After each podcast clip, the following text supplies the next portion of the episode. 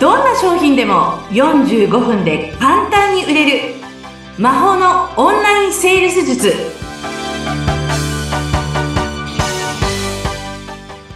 こんにちはセールスコンサルタントの高見先生ですよろしくお願いしますよろしくお願いします。お相手役は今回も有本幸子です。高水さんよろしくお願いいたします。お願いいたしますさあ、もう本当に聞くと元気になるこの番組、私もいつも、い、ろんなご相談をあのさせていただいてるんですけど、はい。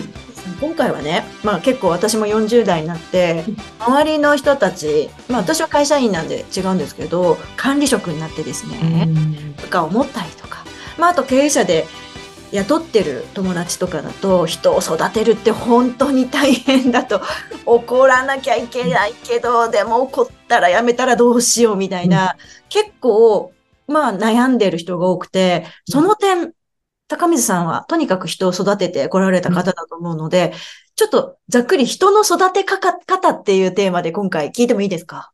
これが深いんですよ相本さんやっぱり。うん。あのね人いや私は人が好きでうん。えっと、たくさんのね、昔20代の子、今から30年ぐらい前は部下が辞めていくこともありました。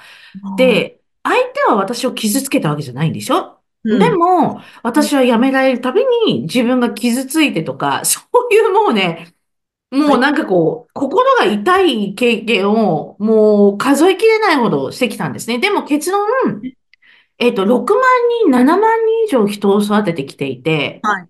でも、人を育てることが大好きです。な、そう、泣いたり傷ついたりしても、やっぱり育てるのは好き。大好きです。で、えっとね、まず一つお伝えしておくと、怒ると叱るって違うんですよ。怒ると叱る。ああ、なんかわかるようなわかんないよ。えっとそうなん、です。でも簡単に言っちゃうと、怒るっていうのは感情的に言うことなんですよ。ああうん、わかりますわかります。あとは昔のことを蒸し返してきたり、これ一番嫌われるパターン。だってこの間あんたそれやってたでしょみたいな。これもうすっごいもうヒステリックで怒るみたいな感じですよ。ああ、今のその事柄よりも前の話をしちゃうと、あえ、い今みたいになっちゃいますよね。うん当然で、叱るっていうのは、えっと、ちゃんと理論的にどこがダメだよっていうことを相手に理解できるように伝えて、伝わるように、はい、理解をさせるっていうことですね。ああ、全然その、もちろん感情もあるでしょうけれども、相手のことを思ってますよね。そうです。それで私すごくこの叱るっていうところで大事なことが、言うだけじゃダメなんですよ。相手がわかるように伝える。要するに伝わる伝え方をするっていうことと、あーなるほど。なるほど、なるほど。あとは、最後に、じゃあ次からどうしていくっていうことを、ちゃんと相手に決めさせること。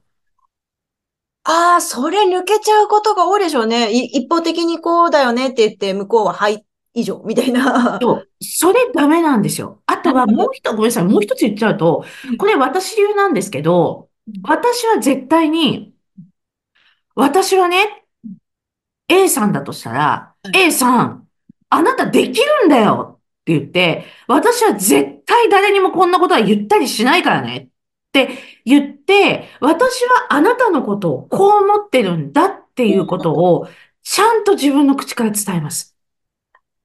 嬉しい、それ。うん。だってね、やっぱ好きだから言うし、一緒に頑張っていきたいから言うわけなんで、それがすっぱ抜けちゃって感情的に昔のことを掘り出して何か言ったら、そりゃ相手は嫌だって思っちゃうじゃないですか。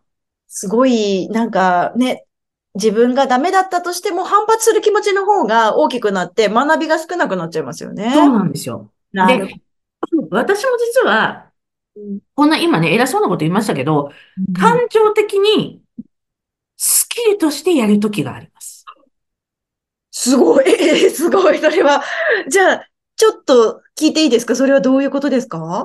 えっと、昔は、私、こう、すごい熱量がある人なんで、感情的にうわーって言ってたりしてたんですよ。30年ぐらい前とか、20年ぐらい前まではは。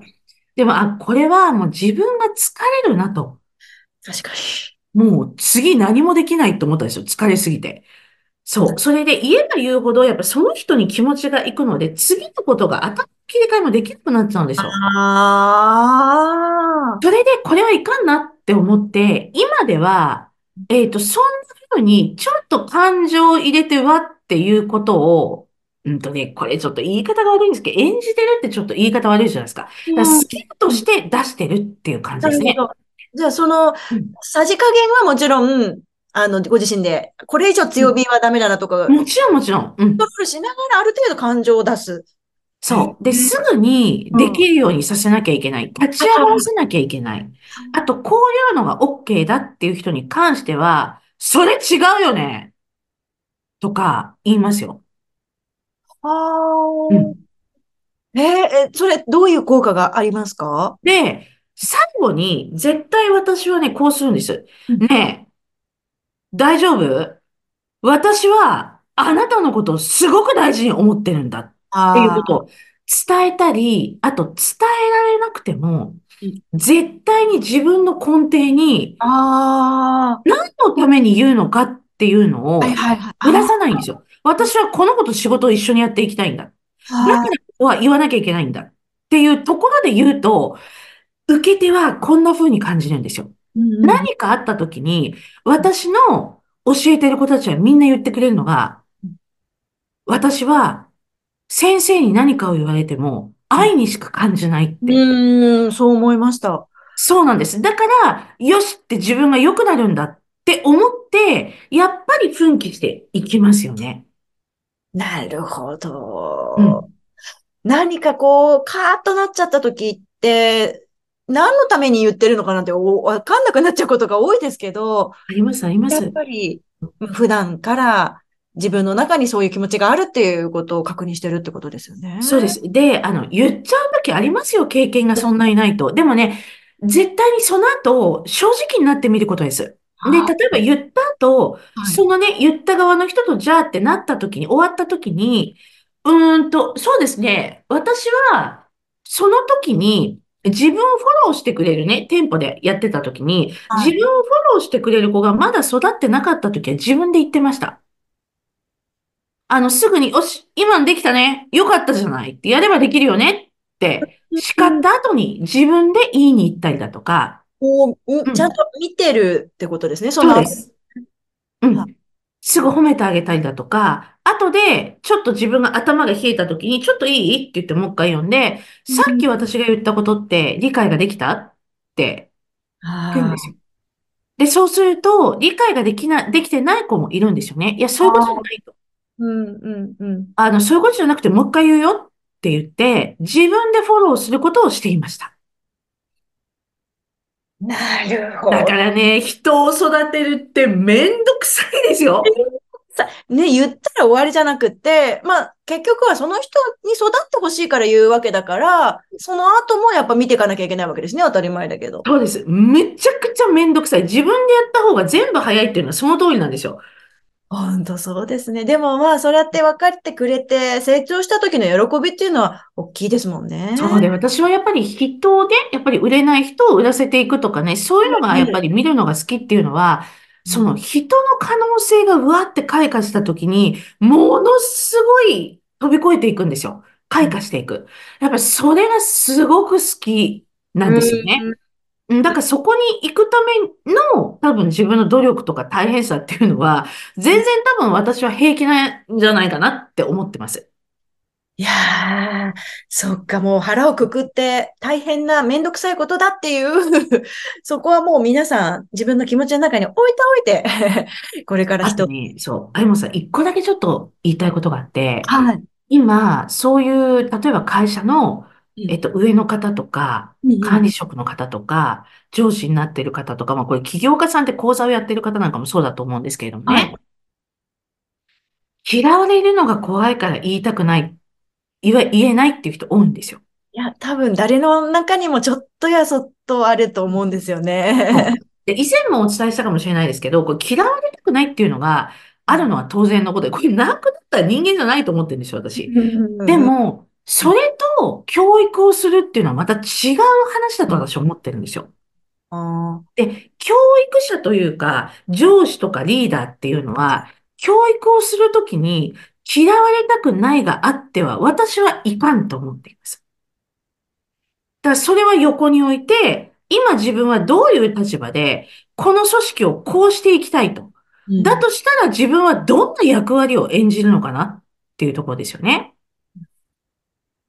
でね、嫌われたくないがちょっとでもあると、語尾とか言ってるチョイスする言葉が、媚びを売るようなことが出てくるんですよ。あなた。わかる気がする。そう。で、それって言われた側は、もう即察知します。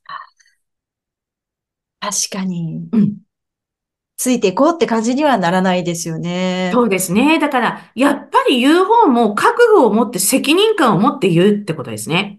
そこですね。うん。やっぱり大変なことっていうのはもうみんな一緒だからね、育てるって、ね、そうですね。まあちょっとね、教育のことはもう私本当話が尽きないんですけど、まあね、これぐらいにしときます？そうですね。めちゃくちゃ大事なこといっぱいあるんですけど。本当に、またおいおい育てるシリーズでもね、お話聞いていきたいなと思いました。はい。本当聞いてくださった皆さんの心に届く内容だったんじゃないかなと思います。今回も素晴らしいお話でした。ありがとうございました。ありがとうございました。